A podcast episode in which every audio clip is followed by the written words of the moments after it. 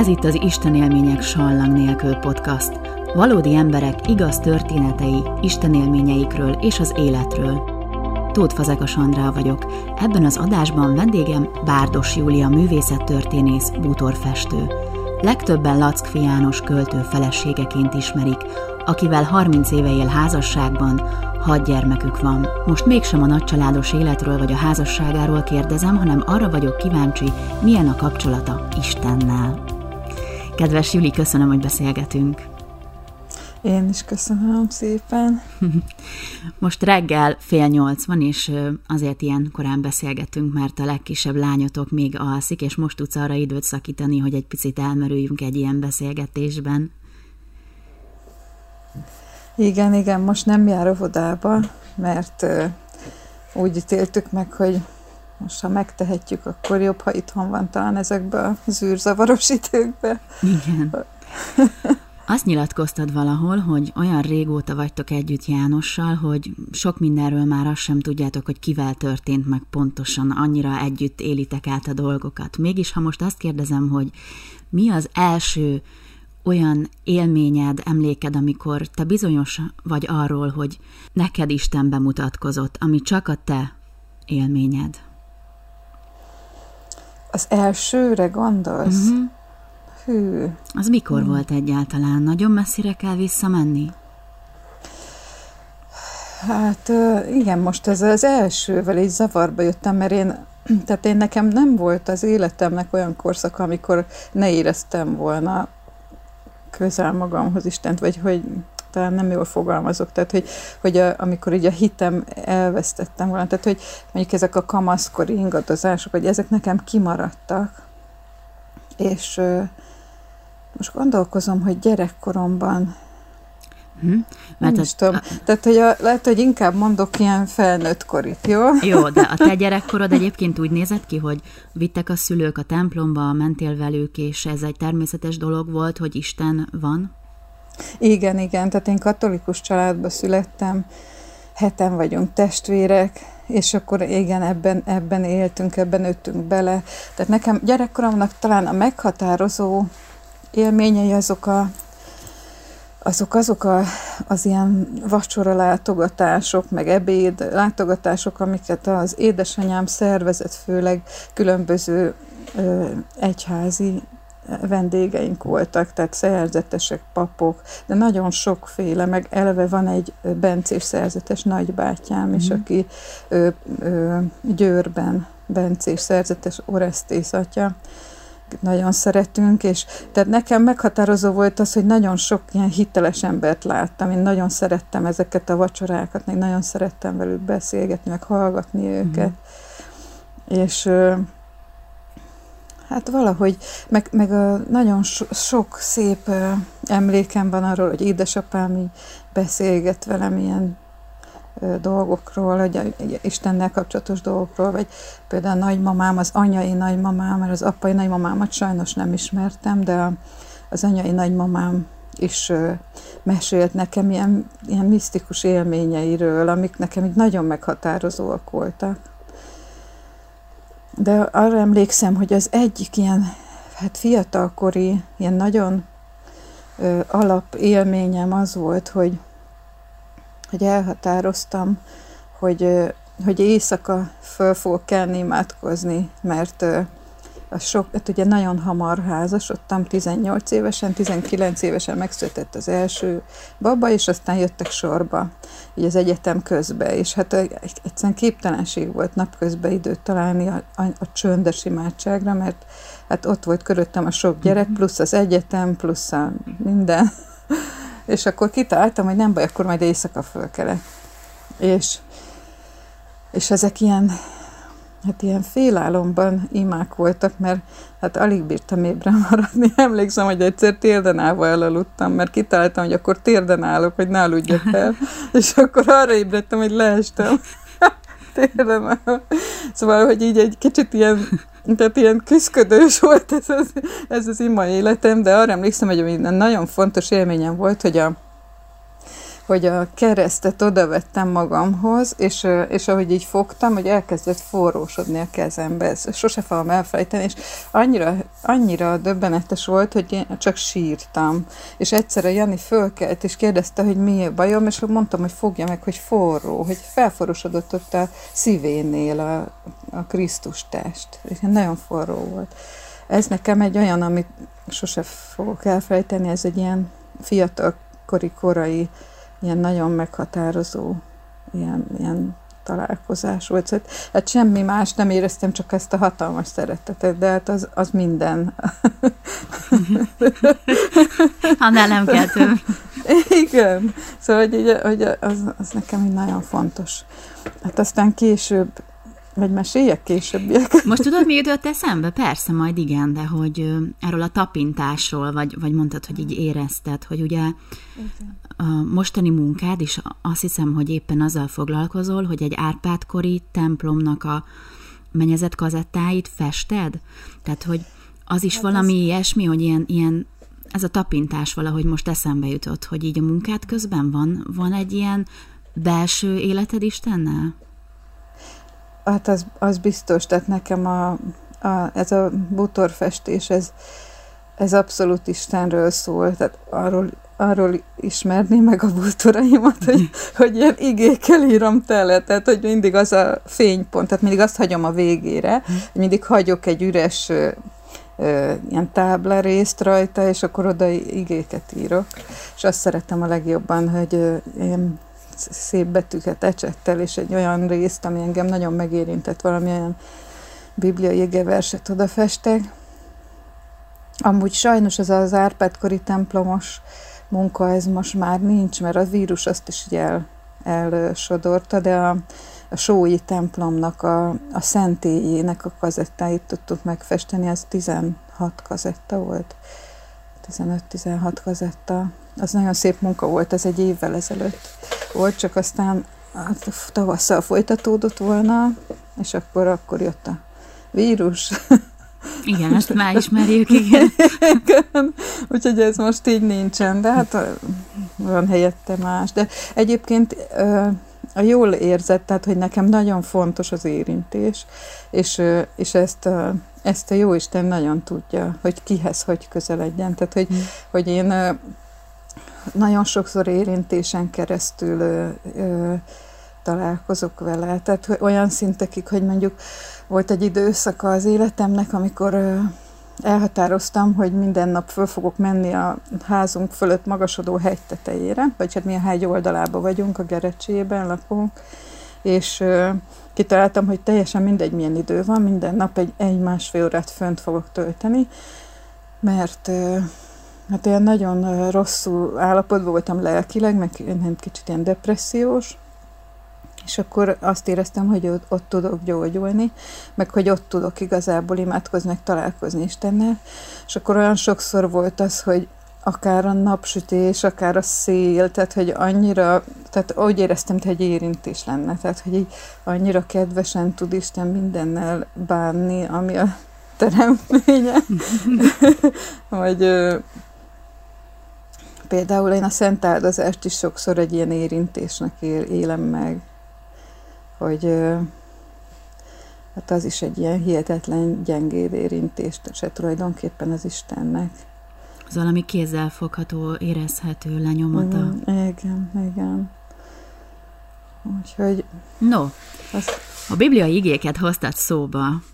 Olvasol-e, vagy mondasz -e egy igét, ami neked nagyon kedves?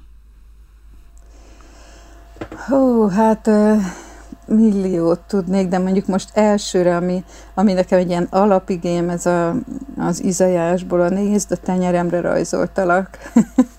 Mert mindig nagyon szerettem rajzolni. És akkor, amikor ezt olvastam, akkor az így tudtam, hogy ez most nekem szól. Hát meg ez mindig... megint a tenyér, az érintés.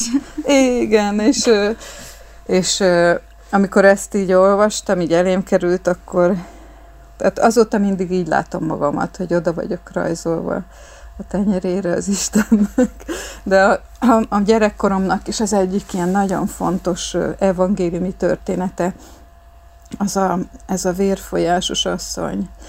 és az is az érintésről szól, hogy, hogy, hogy ő ugye azt gondolja, hogy ha csak megérinti Jézus ruhája szegélyét, meg fog gyógyulni, és hogy Jézus megy a tömegbe, és nyilván 25 ember egyszerre érinti a maga módján, tehát hogy lögdösödnek, tülekednek, nem tudom, és hogy Jézus megérzi azt az egyet, aki máshogy ért hozzá. És hogy a, nekem ez a történet is annyira erről szól, hogy az érintésnek, tehát hogy azzal milyen mélyen lehet kommunikálni, tehát hogy mennyire benne tud lenni egy érintésben a, a legnagyobb szeretet, és hogy ezt azonnal megérzi az, aki mondjuk erre van ráhangolva.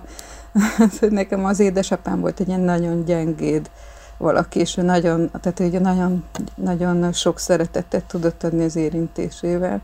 Szóval én nagyon nagy ajándéknak élem meg. És ez hát bennem így csapódott le. Hogyha tudjuk, hogyha valaki kedveskedni akar neked, akkor mi a te szeretett nyelved, azt most már tudjuk. ja, de azért ez még így...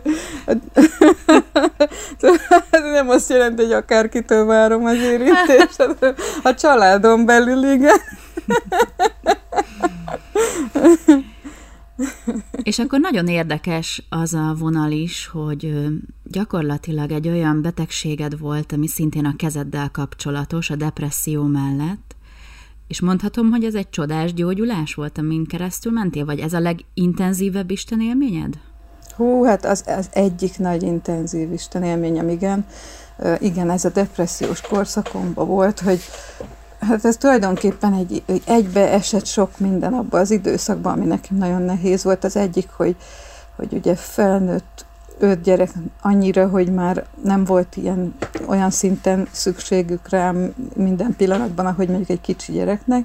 Tehát így mindegyik iskolába járt, az ötből négy kamasz volt, pluszba én is akkor, most ezt utólag tudom, akkor nem érzékeltem ezt, de én a saját kamaszkoromat akkor éltem meg, nekem valahogy kimaradt a hmm. kamaszkor az életemből, és és hát olyan, olyan nincsen a lélektamban, hogy, hogy egy életszakasz kimarad, és akkor az nem, nem lesz, hanem akkor az visszajön máskor. És hát valamiért akkor én így, ez így ez a, hát ilyen 38 éves voltam körülbelül, amikor hát így nem tudtam, mi a bajom, most utólag tudom, hogy az, hogy kamasz voltam. Úgy, hogy közben négy kamaszt kellett volna itthon erősítgetnem. És pluszba el, el kellett adnunk azt a házat, amit nagyon-nagyon szerettünk, és előtte két évvel újítottuk fel, de hát egy ilyen svájci frank alapú hitel uh-huh. volt, ami akkoriban volt az, hogy így elszálltak a, okay. A hitelek, és hát így nem tudtuk volna fizetni. Tehát, hogy a 45 ezer forint volt a havi részlet, és addigra 90 ezer lett, tehát már duplájára fölment a havi részlet, mert úgy elszállt a svájci frank a forinthoz képest, és hát el kellett adnunk, és aztán hát egy ilyen bonyolult, hosszú történet, a vége az lett, hogy építkeztünk külterületen és amikor megépült, nagyon élveztem az építkezést, mert nekem az egy ilyen alkot, alkotói uh-huh. folyamat volt, tehát hogy én nagyon élveztem, hogy valamit, valamit én találok ki, és, és megépül, és hát nagyon-nagyon szerettem, de aztán amikor beköltöztünk, akkor, akkor azzal szembesültem, hogy ez, hogy fölépítettem a saját börtönömet, ezt így fogalmaztam meg akkor magamnak, tehát hogy egy, egy, egy ö, nagyobb ház lett, mint az a régi. Az a régi igazából nagyon kicsi volt, és ö, egy hatalmas kert, tehát 2000 négyzetméteres terület, tehát 500 négyszögöl, tehát hogy, hogy ö, nagyon tehát nekem ezzel eddig nem volt dolgom, én egy városi lány vagyok, mm. én nem, tud, nem tudtam, mivel jár 500 négyszögölnek a gondozás, a gyümölcsfákkal, szőlővel, mindennel. És, és rájöttem, hogy, hogy ezen túl semmi más nem csinálhatok, majd csak takarítok és kertet gondozok, és amire a legjobban vágytam a bútorfestés, hogy akkor az elúszott kész, ezt soha, akkor így éltem meg, hogy én mhm. kész, elrontottam. és, és akkor így nagyon, hú, hát és közben persze az öt gyereknek azért hát rengeteg ilyen házi munka hozadéka van, és akkor hát így minden nap a fél napot végig sírtam. és közben a, a jobb kezem inhüvelygyulladást kapott, de hát ilyen nagyon fájdalmas inhüvelygyulladást, és én jobbkezes vagyok, tehát minden házi munkánál iszonyatosan fájt a kezem, de nem tehettem meg, hogy nem csinálom a házi munkákat. És már volt, hogy a, volt, hogy a, a, a, már hónapok óta tartott ez az inhüvelygyulladás, és volt, hogy bedugtam a, a kájhába a parás fölé a kezem, hogy hát, ha a melegtől majd így jobb lesz, szóval hogy annyira fájt, hogy nem tudtam, mit csináljak vele. És akkor aztán egyszer eljutottam Hát ugye véletlenül ez a macska körömben, mert ugye a véletlen az az Istennek az egyik fedőneve. Mm. és hogy, tehát eljutottam a Corette Lumen Christi közösségnek egy gyógyító ö, ima alkalmára, ami hát lehet, hogy az első ilyen nyük volt, most nem is tudom. De minden esetre ilyen nagyon az elsők közötti alkalom volt, a Magyar Szentek templomában volt Budapesten, és hát ott így úgy ment az ima alkalom, hogy így megkérdezték, hogy hát ki az, akinek a, tudom, a végtagjaival van betegsége, és hát föltettem a kezem, hogy hát nekem fáj a jobb kezem nagyon, és akkor így mondták, hogy jó, akkor most őértük imádkozunk, és így szétszélettek így a mindenféle ilyen közbenjáróik, és hát oda jött hozzám is egy hölgy, és akkor odaállt mellém, és így imádkozott a kezemért, és és ö, utána mondták az ima után, hogy hát ez csak pár perces ima volt, én csöndbe. És utána mondták, hogy akkor most mindenki próbálja ki, hogy még mindig fáj az a végtagja, amiért imádkoztak. És hát én így elkezdtem mozgatni, és éreztem, hogy nem fáj. És akkor mondták, hogy hát akkor, ha van olyan, aki úgy érzi, hogy meggyógyult, az jöjjön ki, és mondja el az egész templom előtt, de hát ez, ez egy hatalmas templom dugik tele emberekkel. Mondtam, hogy hát az biztos, hogy nem és akkor olyan csalódott volt a szegény hölgy is, hogy hát menjek ki, hát mondjam el, hát ez egy csoda. És mondtam, hogy nem, én ki nem megyek, és ott ült mellettem a két, két kamaszlányom, akik kérdezték, hogy de tényleg, ne, tényleg nem fáj, mondom, tényleg, és nem mész ki, és láttam a szemükbe, hogy ha én most nem megyek ki, akkor elvesztettem a hitelemet, szóval kész, hogy ők akkor uh-huh. olyan szinten megbotránkoztatom őket, hogy ezt így nem engedhetem meg magamnak. És akkor végül így ki, kimentem remegve. És rögtön kilöktek a mikrofon elé, hogy hát ez olyan jó történet, hogy ezt akkor most mondjam el. és, így, és így kiálltam az egész templom elé ilyen lesütött szemmel, sírva, és remegve, és valahogy elmakogtam, hogy nekem hónapok óta nagyon, vagy fél éve fájt már akkor a kezem, hogy nagyon fájt a jobb kezem indhőegyöldásom, és hogy, hogy most nem fáj. Hát ennyit bírtam mondani. Uh-huh. És miért sírtál, Júli, egyébként? Hát ez nagyon megérintett az egész, meg egyébként meg hát nagyon nem voltam abban az állapotban, hogy így kiálljak, mm-hmm. így 500 vagy nem tudom hány ember fér be abba a templomba, de 500 biztos. Tehát ilyen vegyes tehát, hogy, volt akkor ez, hogy ami Igen. Igen, meg hát ez, ez, tehát hogy igazából tehát még bennem volt. A, tehát ez az inhüvelygyulladás szerintem egy tehát egy kicsit egy ilyen fizikai megjelenése volt egy ilyen lelki rossz állapotnak. Tehát, hogy már, már nem bírtam adni. Tehát, hogy addig adtam, adtam, adtam, és, és nem vigyáztam arra, hogy, hogy töltődjek is. Mm. És, és szerintem erről, nekem az, most az én fejemben erről szólt az az inhüvegyődés, hogy már nem bírtam adni. Hát, hogy akkor már, akkor már húsz éve házasok voltunk, és nekem a házi munkáról szólt az életem, és már így nagyon vágytam volna olyasmire is, ami engem feltölt. Tehát olyan munkára, ami, amitől így hát nem is tudom, hogy fogalmazzam meg, hogy tehát igen, ahol, ahol egy kicsit így a, a, a kiélhetem a kreativitásomat. De közben azért vagyok is zavarba, mert közben én a házi munkákba is mindig belevittem egy kicsit a kreativitást, meg mindig úgy csináltam, hogy élvezzem, meg nem tudom. De hát azért, hát azért házi munka az házi munka. Hát igen, de én, én az... sok ilyen nagycsaládos nőnél tapasztalom ezt, hogy, hogy valahogy nincs idő megállni talán, vagy így tudatosítani azt, hogy én is vagyok, és most nekem mi az, ami esetleg nem esik jól már, vagy túl van azon a határon, tehát hogy feloldódnak így az anyák, a feleségek ebben a, a sok gyerekes, nagycsaládos életvitelben, mert ugye hát menni kell, kelni kell, indítani kell mindenkit, és hogy valahogy eltűnik a személyiség talán, nem? És Istennek talán nem ez a terve egy, egy feleséggel, egy anyával, hogy végleg feloldódjon. Mm. Hát nagyon fontos az, hogy igen, hogy kiki megtalálja azt, hogy hol tud töltődni, de közben meg tehát azóta én nagyon, nagyon sok ilyen vezetést kaptam a jó, jó Istentől, hogy ez mennyire fontos amúgy ez a szolgáló mm. szeretet. Tehát, hogy ez, ez, a, ez a Máriának a lelkülete, a Szűz Máriának a lelkülete. Szóval, hogy, hogy egyszer így ki is mondtam, hogy, hogy én igazából, tehát hogy, hogy én most egy ilyen háttérember vagyok, hogy a Janinak a háttérembere, hogyha így nézzük, meg a gyerekeim háttérembere, de hogy, hogy egyszer így kimondtam, hogy hát, hogy igazából én azt tanulom, hogy hogy tudnék Jézusnak a háttérembere lenni. És akkor egyszer egy atya mondta nekem, hogy de, de ezen gondolkoztam, hogy ez mit jelent, és hogy, a, hogy Mária hogy élt, és hogy, hogy ő, hogyha, hogyha takarított, akkor úgy takarított, hogy, hogy ezek a Jézus lábnyomai.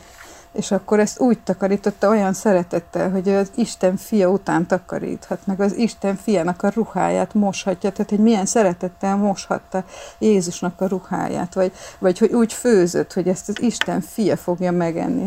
És akkor ez engem nagyon megérintett, és azóta minden házi munkában erre gondolok, hogy, hogy Jézusnak a ruháit mosom, mert hiszen a, a gyerekeinkben, meg a férjünkben ugyanúgy Jézust kell szeretni. Tehát, hogy én most, nekem ez annyira sokat adott, hogy minden házi munkát így csinálok most már, hogy arra gondolok, hogy ezt Jézus fogja megenni, ezt Jézus mm. fogja fölvenni ezt a tiszta ruhát, ezt és ez segít ez... neked így ö, egyben nekem... maradni, vagy? Abszolút. Tehát én, én nekem nagyon megváltozott a házi munkákhoz való viszonyom, bár egyébként tehát mivel nekem egy ilyen nagyon szolgáló, szeretettel élő, nagyon áldozatos anyukám van, így a, azt hiszem, hogy az átlagosnál könnyebben vettem a házi munkáknak a, az áradatát, mert ugye ez van a nagy családban. de, de azért egy idő után, igen, elfáradtam, és, és kimerültem, és igen, tehát van, amikor az ember azt érzi, hogy tehát, hogy olyan a házunk, mintha semmi se csinálnék. Tehát, hogy este végig gondolom, hogy reggeltől estig dolgoztam, és mit csináltam? Semmit. Dehogy nem. Tehát, igen, de hogy a, de ezek olyan munkák, amik azonnal eltűnnek. Tehát, hogy megfőzöd az ebédet, megeszik, és, és utána mosogatsz, és kezdődik előről a vacsorával. Meg, és olyan, mintha nem csináltál volna semmit, vagy takarítasz, és utána jön egy kisgyerek, és a sáros lábával végigrohan, és kezdheted előről, meg a igen, hát olyan klasszikus esetek, mint amikor a kisöcsém csinálta azt, hogy a, egy, kikönyörögte, hogy egy, egy zacskó ropit vegyen neki az anyukám, és nem tudtuk, hogy miért akarja, és elvonult a szobába, és a perzsös, tehát azt csinálta, hogy így lerágta a ropit félig, mintha cigarettázna, mert látta az utcán cigarettázni az embereket, és onnan ledobta a fél ropit a perzsaszönyegbe, és beletaposta, mint ahogy a csikket eltaposak, de mire ezt az egészet észrevettük, az egész perzsaszönyeg be volt borítva a ropival, amit ő mind eltaposott, mert annyira tetszett neki, hogy ezt, ezt csinálják a felnőttek az utcán. És az én gyerekeim is csináltak ilyeneket, hogy így, tehát amikor így ki mondjuk a legrosszabb, amikor kibontják a, a hungarocellel töltött ilyen puffot, és akkor ez a, a hungarocell golyók, tudod, hogy itt sehogy se lehet ezt takarítani. Na szóval, hogy ilyen a házi munka, hogy, hogy, hogy megcsinálod, és este úgy néz ki, mintha semmit sem csináltál volna. De közben azért látnak téged a gyerekeit, hogy te hogyan állsz hozzájuk. Tehát azért házi munka közben is szerintem van egy, egy példaadás, vagy egy nevelés, egy tanítás, hogy óhatatlanul. Na, ez csak ennyi zárójelve.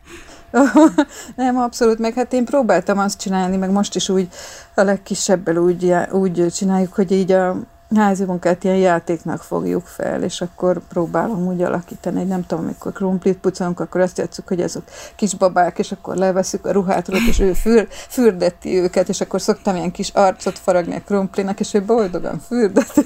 De ezt szoktuk csinálni, hogy így minden házi munkából valami játékot csinálunk, hogy ne, ne az legyen, hogy egy ilyen rossz kötelességnek éli meg bárki. Na, ez nagyon jó tip volt.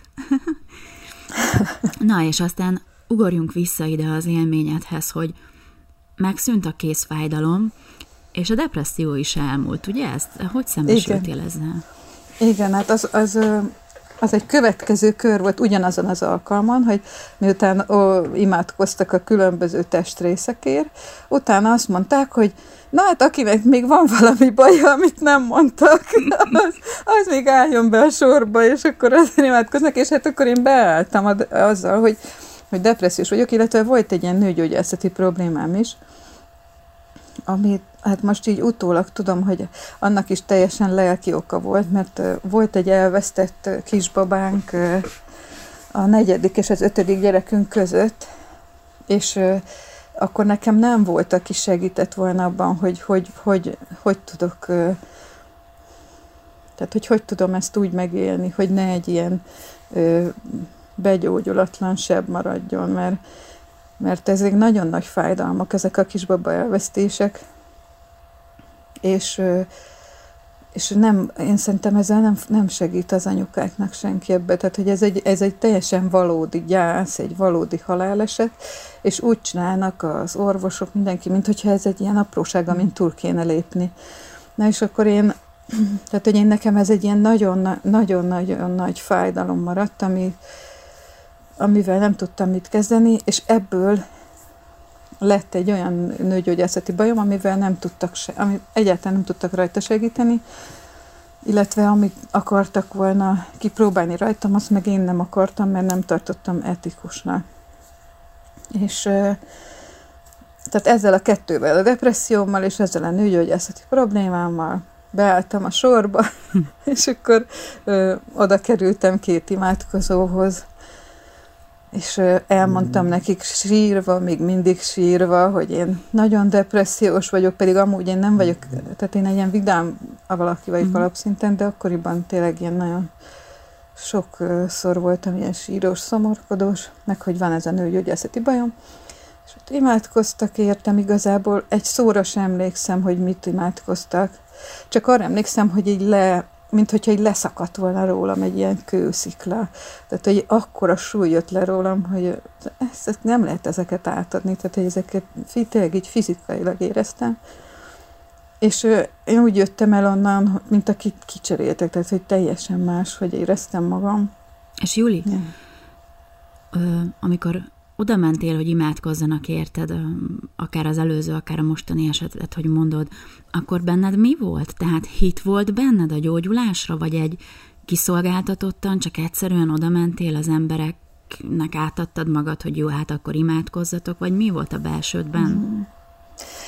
Az az igazság, hogy, hogy tehát, hogy én mindig nagyon, én kicsi, gyerekkoromtól az új szövetséggel aludtam, minden este imá, olvastam az új szövetséget, és mindig imádkoztam a rózsafűzért is, minden, de én addig, eddig az alkalomig nem fogtam föl azt, hogy, a, hogy amit Jézus csinált 2000 évvel ezelőtt, az most, most is megcsinálja, mert hogy ő él. Tehát, hogy valahogy ez az élő Jézus, ez ott ővele ott szembesültem, tehát, hogy én nem, nem gondoltam rá, hogy meg fog gyógyulni a kezem komolyan, de nem azért, mert hitetlen voltam, hanem mert ezt nekem eddig senki nem mondta. Pedig én katolikusként nőttem fel, de senki nem mondta azt, hogy, hogy Jézus, hogyha akar, akkor most is odalép, és azt mondja, hogy gyógyulj meg. Tehát, hogy, hogy igazából a kétségbeesés vitt engem oda, hogy hát ha, ha imádkoz, tehát hogy azt tudtam, hogy az jó lesz, ha imádkoznak értem, de ezt, ezt nem, tehát, ezt, ezt én szerintem el sem képzeltem volna, hogy, hogy ilyen van, hogy, egyszer, hogy egyszerűen ott egy szempillantás alatt minden elmúlik. És aztán a, a nőgyógyászati bajommal is az volt, hogy két hét múlva alá szembesültem vele, hogy az is már sokkal jobb lett.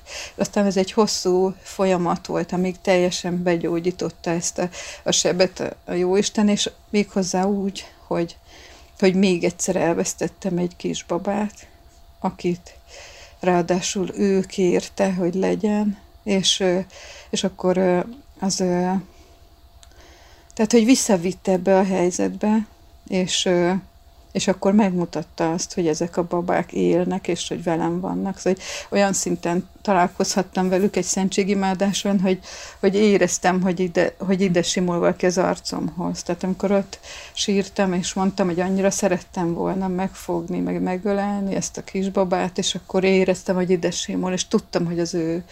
És azóta is nagyon sokszor nagyon sokszor kaptunk ilyen kis jeleket tőlük, hogy mennyire velünk vannak. És hogy és mondta hogy neked Isten, hogy legyen ez a kisbaba? Azt mondtad, hogy ő kérte, hogy legyen. Jaj, az már egy, megint egy újabb történet. Valami igét kaptál, vagy valami más vezetést?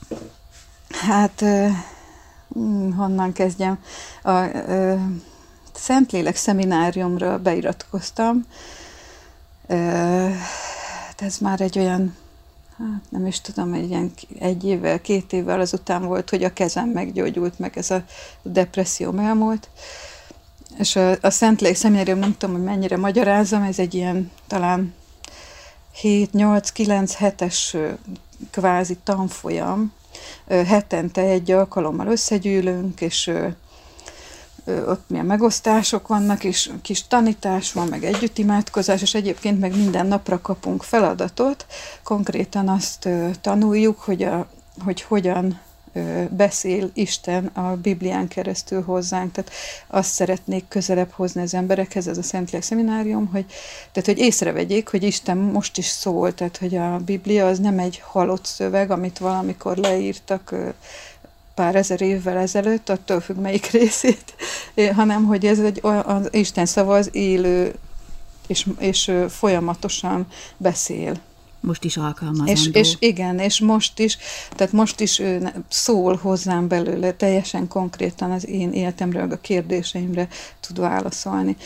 És akkor ezt a Szentlélek szemináriumot végigcsináltuk, ez nekem egy, egy ilyen át, ez is egy ilyen átütő élmény volt, mert úgy kezdődött, hogy hogy én akkor voltam ugye túl ezen, hogy a jobb kezem mindhüvegygyógyása meggyógyult, és előtte az építkezésünk az úgy kezdődött, hogy megvettünk egy, egy ilyen ö, ö, tehát egy ilyen hegynek az oldalába egy telket, amin nem volt semmi, se víz, se villany, se semmi, csak ilyen nyakigérő gaz, gyümölcsfák, meg elvadult szőlő. És akkor gondoltuk, hogy bevezetjük a vizet, kiderült, hogy azt nem lehet, és akkor mondtuk, nem baj, akkor fúratunk kutat.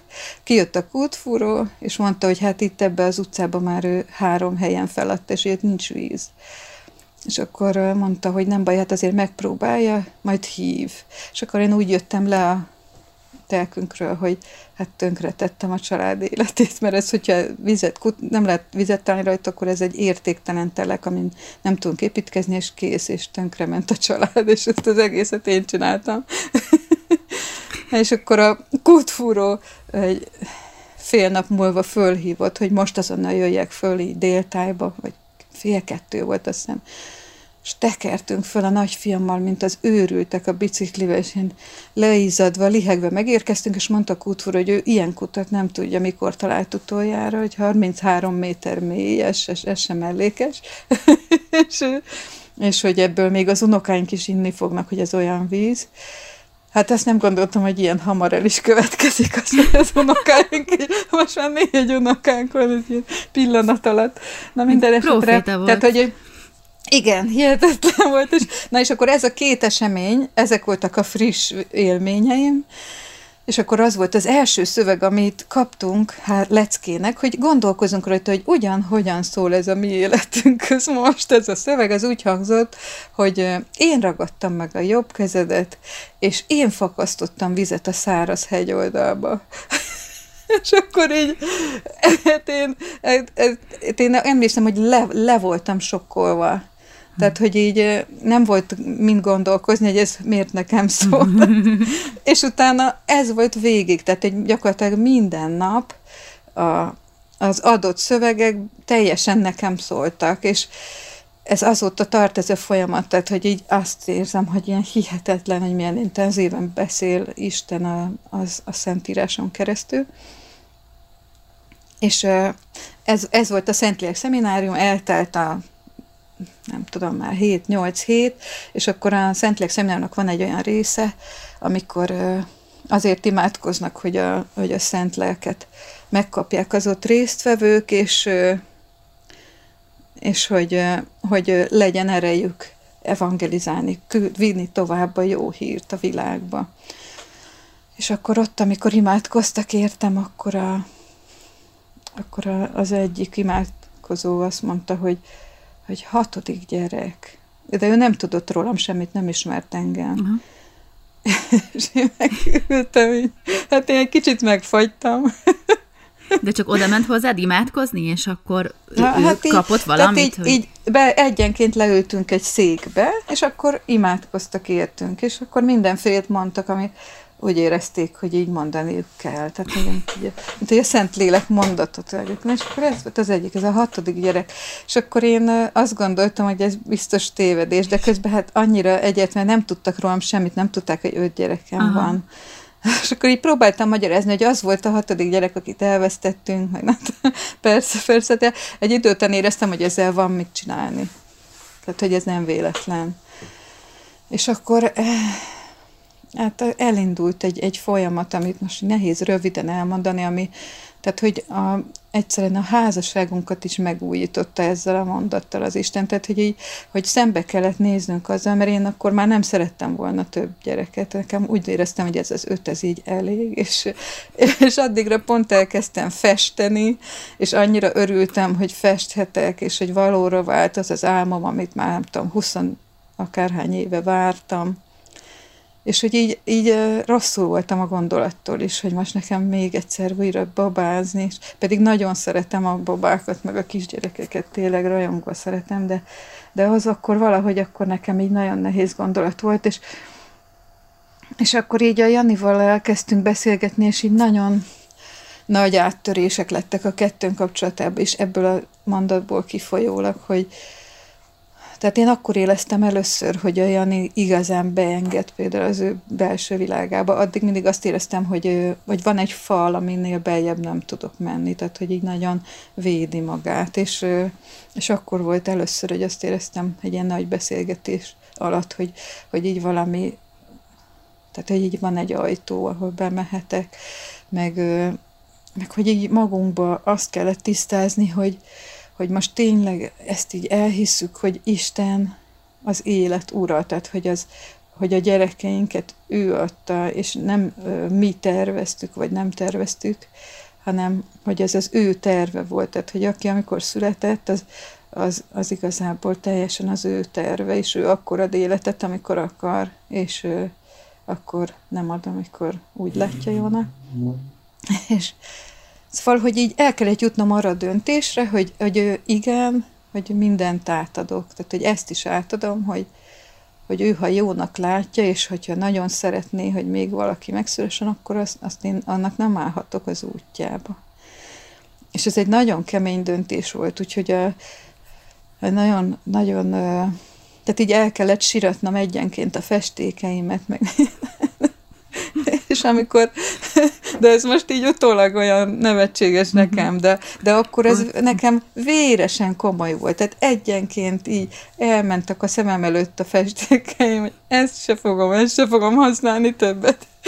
és így, tehát egy nekem egy komoly, komoly, nagyon komoly ilyen fájdalmas döntés volt, hogy igen, hogy mindent átadni, hogy még ezt nem adtam át az élethez való viszonyom, az új élethez a viszonyomat, és akkor és amikor ki tudtam mondani erre az igent, akkor az nagyon-nagyon nagy ö, ö, ajándék volt így a kettőnk kapcsolatában is, és saját életemben is, és ö, az az érdekes, hogy mégsem jött baba egy fél évig. Hmm. És amikor eljutottam oda, hogy már vágytam is volna rá, pedig lehetett volna, tehát hogy pont azt megmutatta Jóisten, hogy ő tudja, hogy mit, mikor, miért csinál.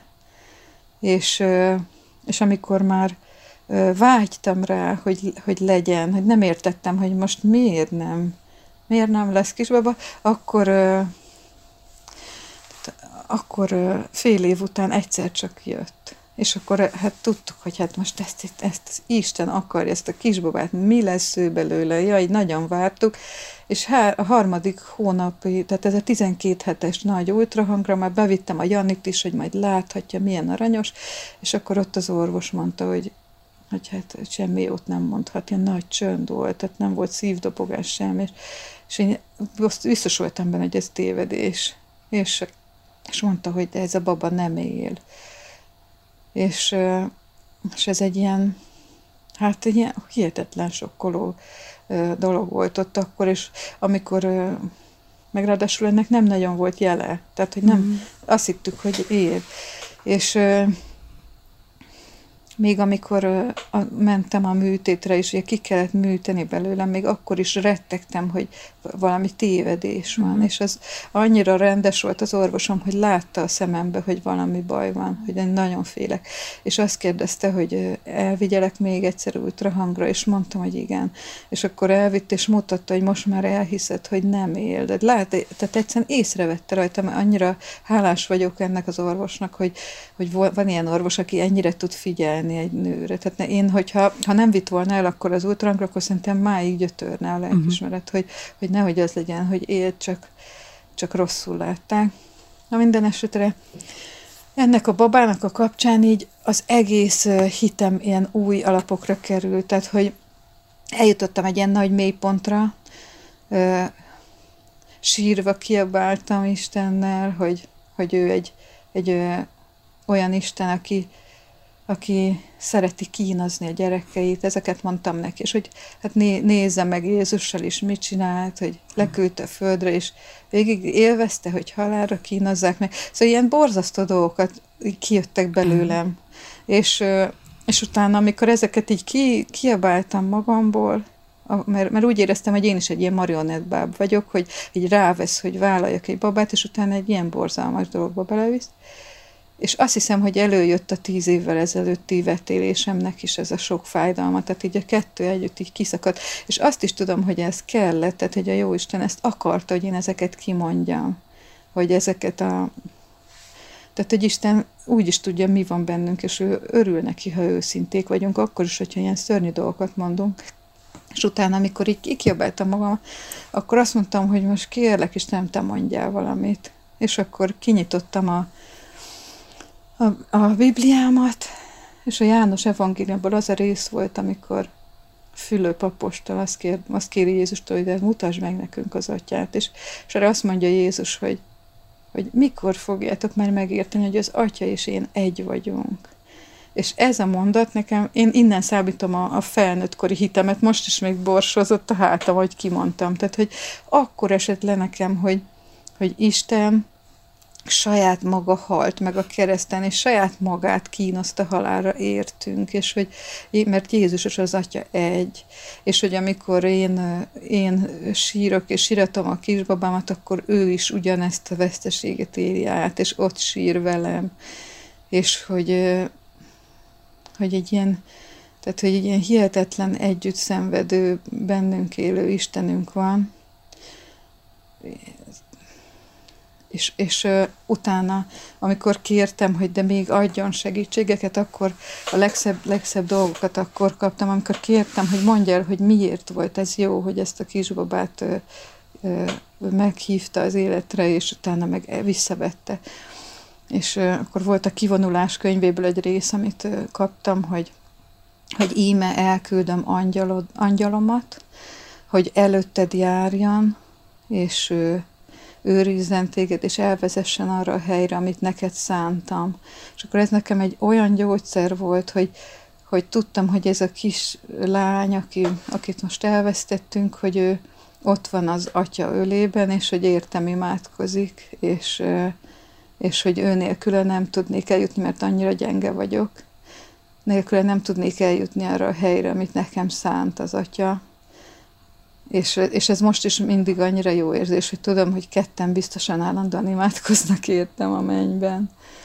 Ö, aztán, aztán további részek, annyira gyönyörű részeket kaptam a bölcsesség könyvéből, ami arról szól, hogy a, hogy az Isten szemében teljesen más, az olyan jó lenne pontosan idézni, hogy az Isten szemében teljesen más az életnek az értéke, és hogy a, amit a világ úgy lát, hogy valaki fiatalon halt meg, hogy az valójában teljes életet élt, és hogy az az élet, ami értelmetlennek tűnik a mi szemünkben, az az Isten szemében egy, egy nagyon értékes élet, ami megfutotta a pályáját, és most a, beért a célba. És aztán ez tényleg így be is igazolódott nekünk, hogy az ő, ez a kis három hónapnyi élete ennek a kislánynak, ez, ez ilyen hihetetlen, nekünk hihetetlen ajándékokat hozott, meg, meg hát tényleg neki ez volt a, az életének a, a küldetése, hogy, hogy bennem begyógyítsa ezt a sebet, hogy, amit, amit az előző vetélés okozott. Tehát, hogy ő megtanította arra, hogy, hogy, hogy higgyek sokkal jobban abban, hogy a, aki meghalt, az is él, hogy velünk van, hogy a szeretetnek nincsenek ö, ö, földrajzi, meg fizikai határai, hanem, hanem a szeretet az mindezeken felül van. Tehát, hogy akit szeretünk, az velünk van. Kicsit máshogy, mint amikor fizikailag velünk volt, de, de hogy abszolút velünk van. És ez nekem aztán olyan segítség volt akkor is, amikor az édesapámat elvesztettem egy évvel ezelőtt, mert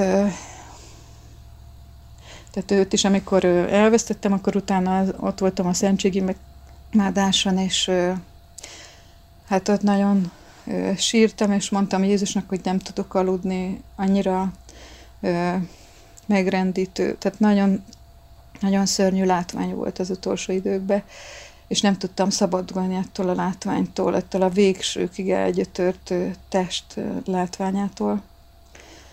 És, és akkor, amikor ott voltam, néztem az oltári szentséget, akkor így megjelent egy ilyen kép a fejembe, mint egy gondolat, úgy kell körülbelül elképzelni, hogy így azt láttam, hogy ott van az oltári szentség, és hogy az egyik oldalon az apukám ő, simul oda az arcával, a másik oldalon én, és az apukámat ilyen nagyon fiatalnak és nagyon boldognak láttam, szóval így ragyogott az arca, és nagyon mosolygott. És hogy, és hogy tényleg, tehát az oltári szentség az, ami ami elválaszt és összeköt a, a, a meghalt szeretteinkkel. Tehát, hogy amikor áldozunk, akkor velük is találkozunk, meg ugye a misében az egész egyház együtt van. A dicsőséges is, és a küzdő egyház is. Hát ezek nekem ilyen nagyon fontos nagyon fontos, nem is azt mondom, hogy élmények, hanem tapasztalatok, mert tényleg tapasztalatoknak mondanám. Mm. Amikor arról beszélgettünk, hogy milyen sokat szolgáltál te a családod felé, ugye a házi munka kapcsán, akkor most meg úgy látom, hogy mások szolgálata milyen jó állapotba tudott téged juttatni. Persze nyilván Isten használta föl őket, csak hogy én így látom ezt az életedben, nem tudom, hogy te, te hogy látod. Nagyon, igen. Tehát én nagyon nagy ajándéknak gondolom ezt, hogyha szolgálhatunk. Azt szeretném még tőled egy... kérdezni, mert nagyon sokat beszéltél erről, hogy kapsz a Szentíráson keresztül vezetést Istentől, tapasztalod a jelenlétét. Mi van akkor, hogyha nem, ha nem szól az ige? Van olyan, hogy nem szól? Igen. Ö, van olyan, de akkor azzal is, azzal is mond valamit. Na mit mond? Tehát nekem volt olyan, hogy például, hogy így annyira kértem, hogy most mondjon valamit egy ügyre, és akkor kinyitottam, hogy hagytam, azt szoktam csinálni, hogy, hogy így átadom a, a, a szentírásomat, hogy Jézus, te nyisd ki ott, ahol akarod, tehát hogy én csak így hagyom, hogy kinyíljan. És, és akkor a tartalom jegyzik, Tudod, erre azért sokan azt mondják, hogy ez azért egy veszélyes játék, mert mi van, hogyha egy olyan rész van ott, hogy menj és köst föl magad, csak igen, hogy éppen a szövegkörnyezetet is nézni kell. Igen, igen menj és... Igen, ne, ne, igen, van, aki ezt mondja, hogy ez egy veszélyes játék lehet, nem tudom, de nekem, nekem eddig mindig működött. Tehát én, én nekem csodálatosan működik ez, hogy így hagyom. Volt olyan, hogy, ja, szóval ez a tartalomjegyzékre visszatérve, hogy a, ott azt éreztem, hogy, hogy ez az én döntésem, hogy rám van bízva. Uh-huh. Tehát, hogy, hogy olyan, nagyon, és nagyon jól esett akkor ez hogy, hogy ez most az én döntésem. De, de volt olyan is, hogy például kiültem a szabadba, és ott akartam olvasni a Bibliámat, és, és szél volt, és így próbáltam olvasni, és állandóan ellapozta. És egy idő után már idegesítő volt, és azt mondtam, hogy na jó, akkor Jézus, hogyha ha te most ezzel szélel akarsz nekem valamit mondani, akkor lapozod, ahova te akarsz. És így hagytam, hogy a szél lapozza, és annyira jó volt, hogy ott állt meg, egyszer csak így megállt a, a lapozás, és az a, talán a 45. Zsoltár, ez a, hogy a Jöjj leányom, a király kívánja szépségedet, és nem tudom, ez egy ilyen gyönyörű leírása igazából egy, egy királyi esküvőnek, de, de hát az egyértelműen az Istennek ez a rajongó szeretete. Hát sose fogom ezt elfejteni, tehát annyi, úgy éreztem, hogy így szétömlik, egy elolvadok, tehát hogy így annyira nagy szeretet, hogy ebből. szóval így sok ilyen játékom volt már, de nekem ezek mindig működnek. Ez a ilyen gyermeki hit jut erről eszembe. Ha, hát annyira volt, hogy volt, hogy az egyik gyerekem mondta, hogy hát, hogy ez neki, hogy ezt ő nem tudja, hát akkor, hát akkor neki mit mond Isten? És akkor mondtam, hogy jó, hát akkor nézzük meg. És akkor mondtam, hogy Jézus, akkor most mondj valamit, hogy mit akarsz ennek a gyermekemnek mondani. És akkor így kinyitottuk, és az volt ott a Jézus keresztelkedés, hogy íme az én szeretett gyermekem, amíg, akiben gyönyörködöm. És akkor így annyira, te ez mit lehetnék hozzátenni? Tehát egy ilyen, de Mostanában sokszor a Janival szoktuk azt csinálni, hogy úgy megyünk a szentségimádásra, hogy, hogy ott kérünk egy evangéliumi részt, hogy valahova vezessen el Jézus, és arról beszélgessen velünk. És pont ezzel a szolgálatra visszatérve, hogy, hogy volt egy ilyen rész, hogy én a lábmosást kaptam. Tehát, hogy arról beszélgessünk, Jézussal, és elolvastam, és ez a szemlélődő, ezt a Szent Ignáci szemlélődő imát szoktuk így gyakorolni, hogy az arról szól, hogy, hogy próbáljam meg beleélni magam, hogy én ebbe a történetben most ki vagyok, és mit akar Jézus nekem tanítani vagy mondani.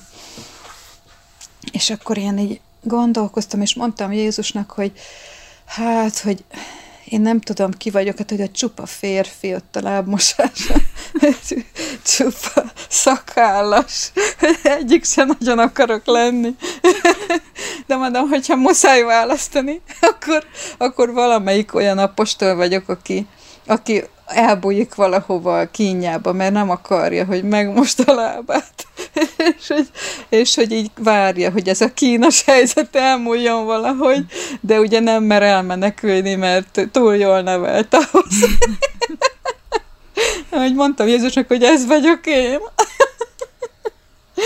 és akkor és akkor onnantól kezdve valahogy megelevenedett az egész történet így a képzeletembe, és így és így láttam így a képzeletemben, hogy így jön felém Jézus, hozza a vízet egy tálba, meg még a, még a törülközőnek az anyaga is, hogy előttem van egy, egy ilyen, ilyen durva szövött ilyen vászon, és, és hogy, és hogy még arra, az is az orromba volt, hogy gyöngyvirág illatú szappan volt.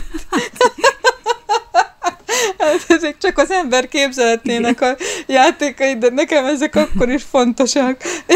és, akkor, és akkor Jézus leült, ilyen nagyon kedvesen, és várt. És ö, annyira jól esett, hogy nem mossa meg a lábamat, hogyha, amíg nem akarom.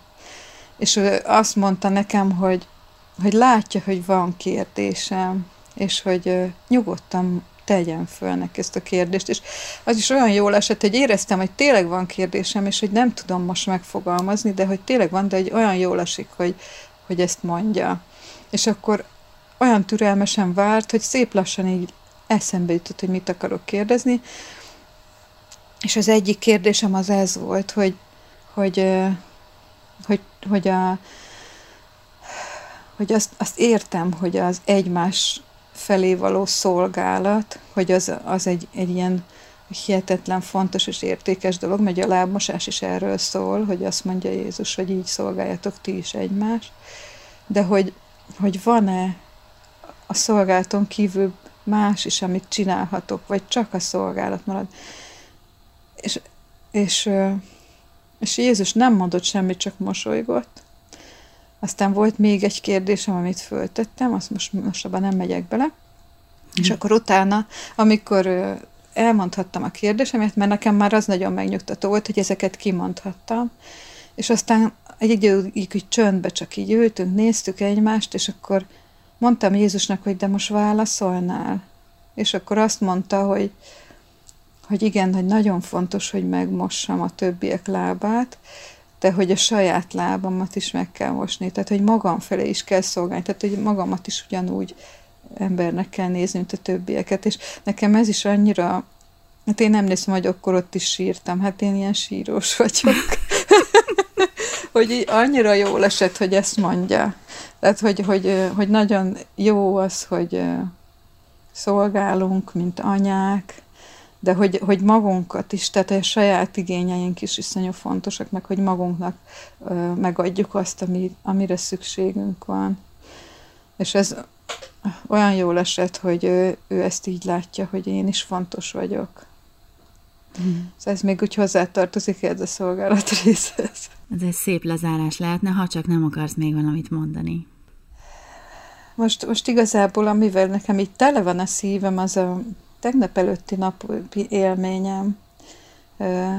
A Youtube-on láttam egy kis filmet, pár perces filmet egy, egy olyan katolikus szentről, akiről soha nem hallottam, aki négy évesen halt meg, négy, négy évesen. Egy kis ír kislány, aki árva, és ö, olyan ö, ajándékokat kapott ö, Istentől, hogy azok a, a nővérek, akik hát így gondozták egy árvaházban, hogy ők ott ültek az ágyánál, és állandóan hallgatták, hogy miket mond, és hát ilyen borzasztó szenvedések között már haldoklott négy évesen, és akkor megkérték a püspököt, hogy adjon engedélyt, hogy megáldoztathassák, hogy lehessen első áldozó így négy évesen. És a püspök megadta az engedélyt, és áldozott, és aztán két hónap múlva meg is halt. És aztán másfél év múlva exhumálták, át akarták vinni a nővéreknek a temetőbe, mert annyira szerették, hogy megkérték, hogy a falu temetőből hat kerüljön be oda a, az ő temetőjükbe, és akkor, amikor exhumálták, kiderült, hogy teljesen éppen érintetlenül megmaradt ez a kicsi test és hát gyönyörű, tehát annyira szép az a kislány fényképek, ez 1903-ban született, tehát 1907-ben vagy 1908 elején halt meg, és annyira hatás alatt vagyok ennek az egész történetnek, hogy, hogy mennyire csodálatos az Isten, hogy, hogy mennyire szereti a kicsiket és a láthatatlan kis elrejtett életeket, és ráadásul a mai evangélium is az volt, hogy, hogy áldalak atyám, mert hogy ezt a kicsinyeknek nyilatkoztattad ki, nem a bölcseknek és az okosaknak. És nekem így, most így ez lenne a, az utolsó üzenetem, hogy, hogy ennek a, a, a rejtekben való életnek, meg a kicsiségnek az ajándékát így át tudjuk élni, hogy ez az Isten szemében mennyire értékes, meg az oltári szentség az ajándéka, hogy az, azt szerintem az a leges legnagyobb ajándék, amit kaphat ember. Köszönjük szépen, köszönöm a beszélgetést. Én is köszönöm szépen. Kedves hallgató, ha tetszett a beszélgetés, kérlek hozd meg másokkal, és tarts velem legközelebb is. Kövesd az adásokhoz kapcsolódó Facebook oldalt, keresd így Isten élmények sallang nélkül podcast. Ott megtalálod az összes adást, sok értékes tartalmat, idézetet belőlük és ajánlókat. Ha van ötleted, hogy kinek az Isten élménye kerüljön adásba legközelebb, ne tarts magadban, kérlek jelezd. Én alig várom a következő beszélgetést, remélem te is.